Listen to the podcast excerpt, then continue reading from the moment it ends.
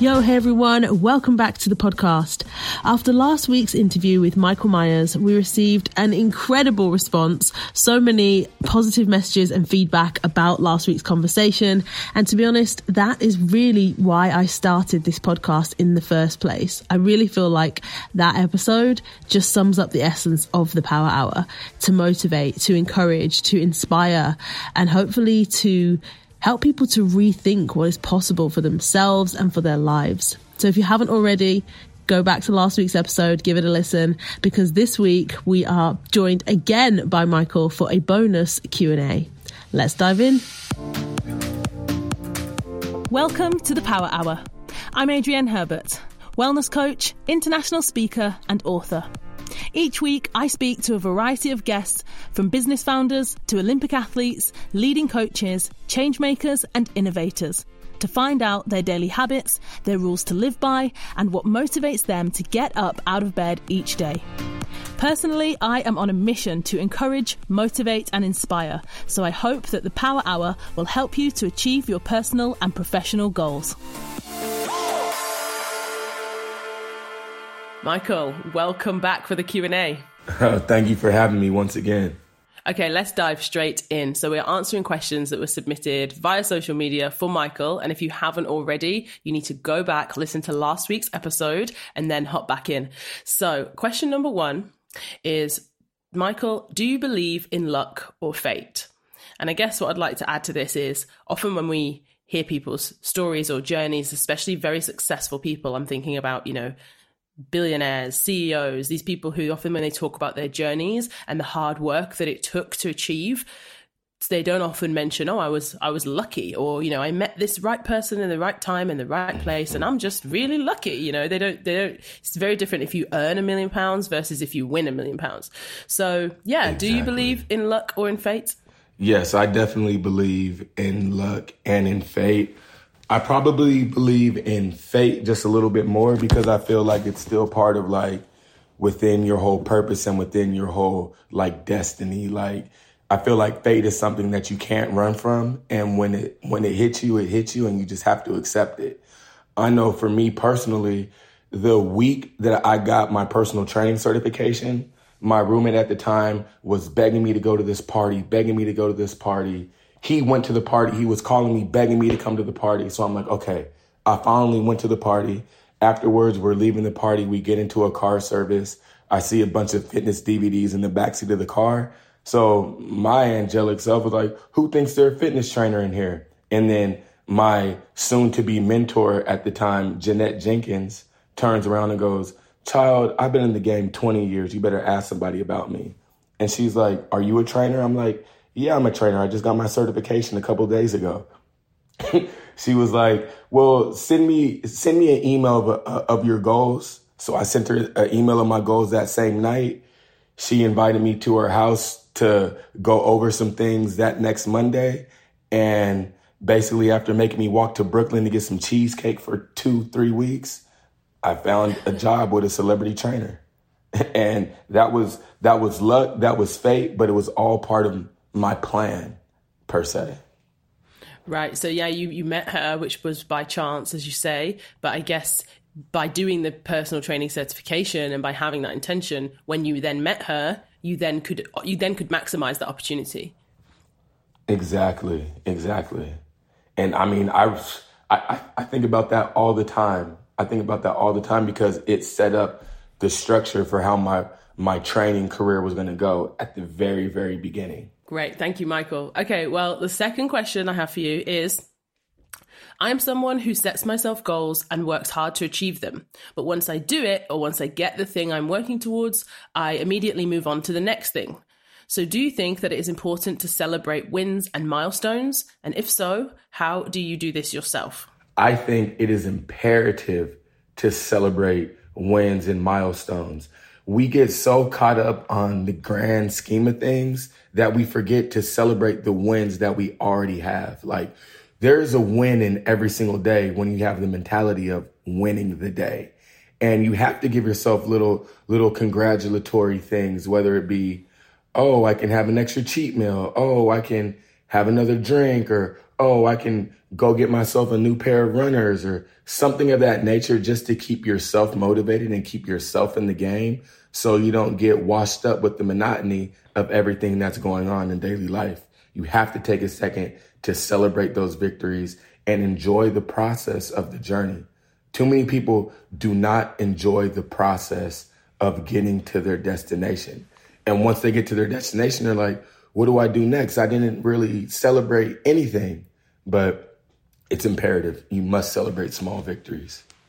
Yeah, I think I need to hear that, Michael, because I can really relate to this this question. I think I definitely set the bar for something, and I and I always set the bar high. You know, it's never like, oh, I just mm-hmm. want to do X. It's always like, let me do the biggest and the best and the most. But then even when I do, and people will say to me like, oh my gosh, well done. You know, you you said you're going to do this thing, and then you look at what you've built. It's amazing. I'm like, mm, okay, but then I'm looking to, uh, you know, I could have done it better, or what can I do next, or how can I make it more? And I have to check myself because sometimes it's like, actually, mm-hmm. even for example, perfect example would be this podcast.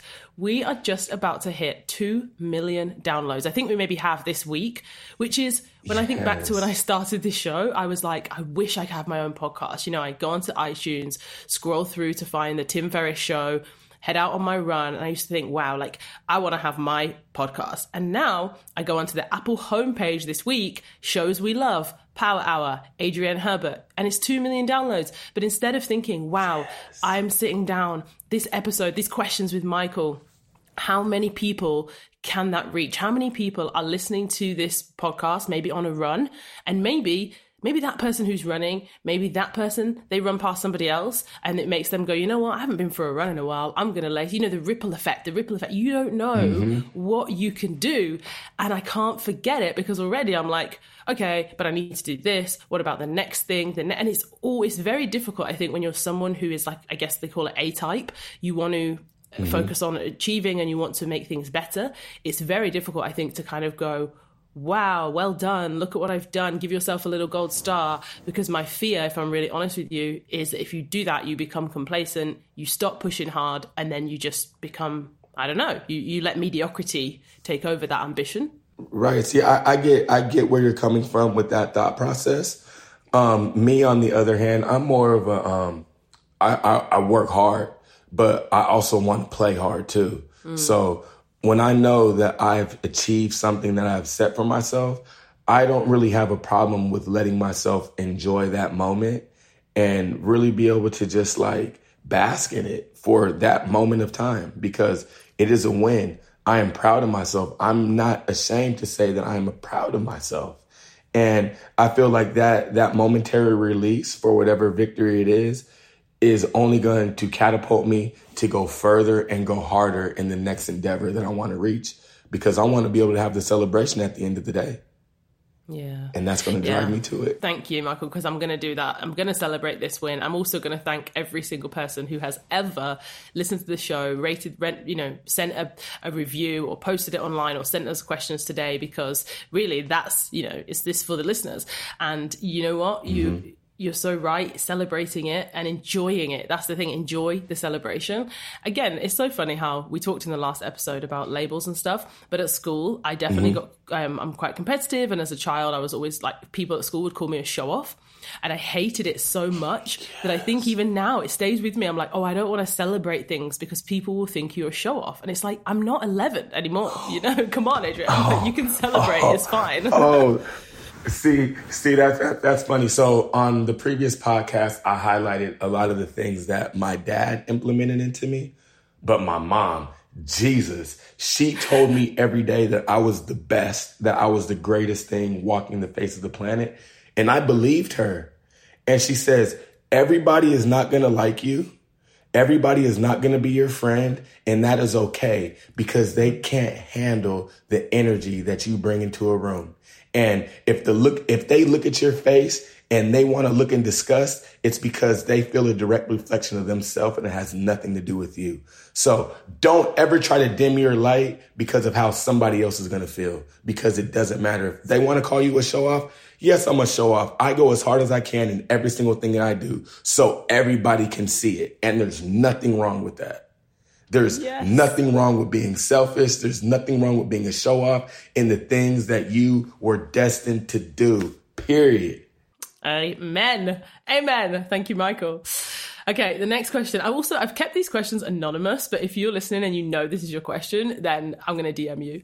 Uh, so the next question is: As a parent, at a time when young people have a lot of access to a lot of things, how can parents ensure their children learn to be patient and to stick with things for longer? Um, I think on the on the first on the shorthand, children are going to follow what they see at home, and at home the conversation has to be reiterated. We stick with things. We don't quit. We don't quit. You have to see things through. If you started it, you have to finish it. And I think that that's one of the philosophies that was instilled in me and it, it, all the way through the rest of my life. I remember the, my first football practice after begging my parents to be able to play football. After that first practice and really getting smacked in my mouth, I was like, yo, I don't think I'm cut out for this. Like, I don't really think I like this. But my dad's like, what? Are you going to quit? You can't quit now. You've been begging me for this for years. So you're here. You got smacked in the mouth. Boo hoo. Get tougher because we're going back out there tomorrow. And it was that moment when it's like, okay, we don't quit. We don't quit. Things will get hard. Things will become difficult. You might lose your passion or inspiration, but see it through because we do not quit. That, that has to be reiterated. Um, I don't have any kids myself, so I, I'm kind of like speaking out of both sides of my mouth, but I would say try to govern what they can see on social media, if that's even really a thing, because they're exposed to so much. But when you can just keep reiterating that dialogue at home of we don't quit, we see things through, we're finishers. I mean, you got to say it until you're blue in the face nowadays because they have so much access to other things. But I think that could be one way that could lead to them not quitting and wanting to stick to see things out. Yeah, and what I really like about that, Michael, is that you're saying we. You know, we don't, we don't. As you said, they're kind of emulating you, as opposed to saying you don't mm-hmm. quit. You need to do this again, again, again, and kind of separating and putting it on them. I really like that, and I, I can definitely, you know, I do have a, a, son. He's ten years old, and yeah, you know, they have access to so many things, and I, I think about obviously as a as a parent, you want to give your children the best that you can. And, you know, I want to give my son things that and opportunities and access that I didn't have when I was, you know, growing up with a single mother, low income household and, you know, four children. So I didn't have the access to the things that he does. So I can understand mm-hmm. and relate when you feel like, you know, you want them to try, I don't know, say a guitar lesson, or then you want them to try maybe a sports club and then maybe this, and, and it's, I think kids are like, oh, two weeks, I don't like that, I'll do something else. Or, oh, after a month, it's really hard, I'm going to do something else. But as you said, if they're asking you, like, oh, I really want to go to this thing, and then you spend the money, you buy the kit, you do all these things, and then after two weeks, I don't want to do that either. It's like, come on, how you, I definitely think it's, uh, maybe it's a little bit of both the timing, as you said, you know, having social media. I mean, my son doesn't have social media yet, but I guess I have all of that to come. And yeah, I think I'm going to mm. just stick with that we, you know, the we aspect of saying, look, this is a mentality mm-hmm. and this is a behavior that we have as a family. And that's my expectation. Mm-hmm. So, I mean, for me growing up, it was never just a, you need to do this, you need to do that. There was an example of everything that was set for me to do. There was an example right there. Like I had that figure, I had that example. So there was no excuse. It was one of those, if I can do it, you can do it, and you will do it because this is what we do. Yeah, I mean, honestly, Michael, you should see my son when I ask him to load the dishwasher. It is like sometimes he literally walks over to the dishwasher with this face that looks so sad and so, and I'm like, "Are you kidding me?" I'm like, "Do you want to close the dishwasher and wash them by hand? Come on!" You know, it's just so funny. Right. Like, where did I'm like, where does he get this? Because obviously, I'm trying to be like, you know, lead by example, be an encourager, showcase hard work, and then I'm literally looking at that mm-hmm. face, and it's just like, come on. um, but so the next question I have for funny. you is well, it actually says to both of us, it says, Adrienne and Michael, you both wake up early and go to bed early. But what do you do if your partner stays up late and wakes up late? It's hard to have different schedules when you're in the same house. so this is kind of an issue that came up in like my previous relationship because we were kind of on two different pages And I mean, I guess that's why it was a previous relationship right now. but it, it, it is a struggle when there's a battle when you want to get up at five o'clock in the morning, but your partner wants you to stay up and watch Netflix until 12 o'clock. Um, it's kind of hard, but like everything in life, you have to kind of find a compromise or a middle ground. So it's like, if you're not going to get so much of me on, on, on the weekly at night because I want to be in bed by 10 p.m. and you're not going to get those extra two hours out of me, then maybe go above and beyond on the weekends when you actually have time to spend with that particular person. But you can't, you can't sabotage your routine for greatness for somebody else's boredom. and mm-hmm. I'll say that again. You cannot sabotage your routine for greatness that you have set up for yourself because somebody wants a partner to watch TV with after hours. Like that doesn't even make sense because then they're taking money out of your pocket and you're taking food out of their mouth because you can't provide the things that you want because you're getting off of your routine. So just on the back end, on the weekends, when there is time for you guys to spend together as one unit, make the most of it. And if your partner can't see that you're really on a quest for greatness and it means going to bed early and getting up even earlier, then maybe you need to see what kind of road you guys need to go down. Mm, okay. Yeah. Let's be honest. Because, yeah, I guess that reality, like you said, about sabotage, but also about support. If something is so important to you, then hopefully the person who loves and supports you is going to say, you know what, this is important to you. I get it. Even if they're not going to join you at that 5 a.m., as you say, they're not going to mm-hmm. hold you back and sabotage and say, oh, just have another glass of wine or, oh, don't worry about it. Actually, they're there supporting and saying, yeah, I want you to be the best version of yourself. I want you to achieve all the things that you want. Go for it. And hopefully, maybe, exactly. I don't know, maybe they see what you're doing and it rubs off on them. Exactly. Okay. And the last question is again for both of us. And it says, Adrienne and Michael, what are you going to do together next? My, my first response is try to take over the world through voice, through power, and through motivation. I love it. I love it. Well, in that case, we're going to have to do some serious brainstorming. We're going to have to get our heads together and figure out. Yeah, I know right now Michael has been here in the UK, but he's going to be returning to Los Angeles.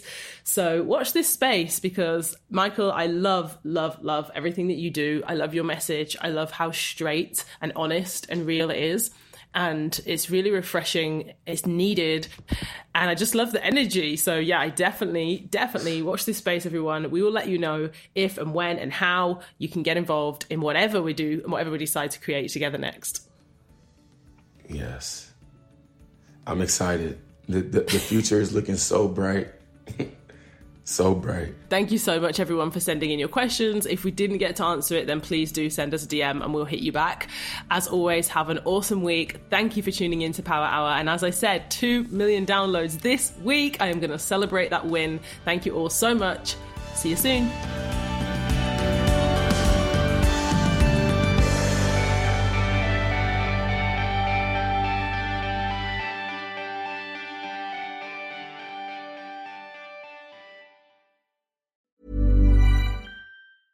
Ever catch yourself eating the same flavorless dinner three days in a row?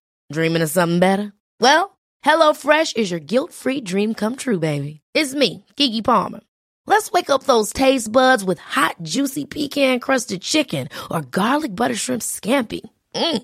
Hello Fresh. Stop dreaming of all the delicious possibilities and dig in at HelloFresh.com. Let's get this dinner party started.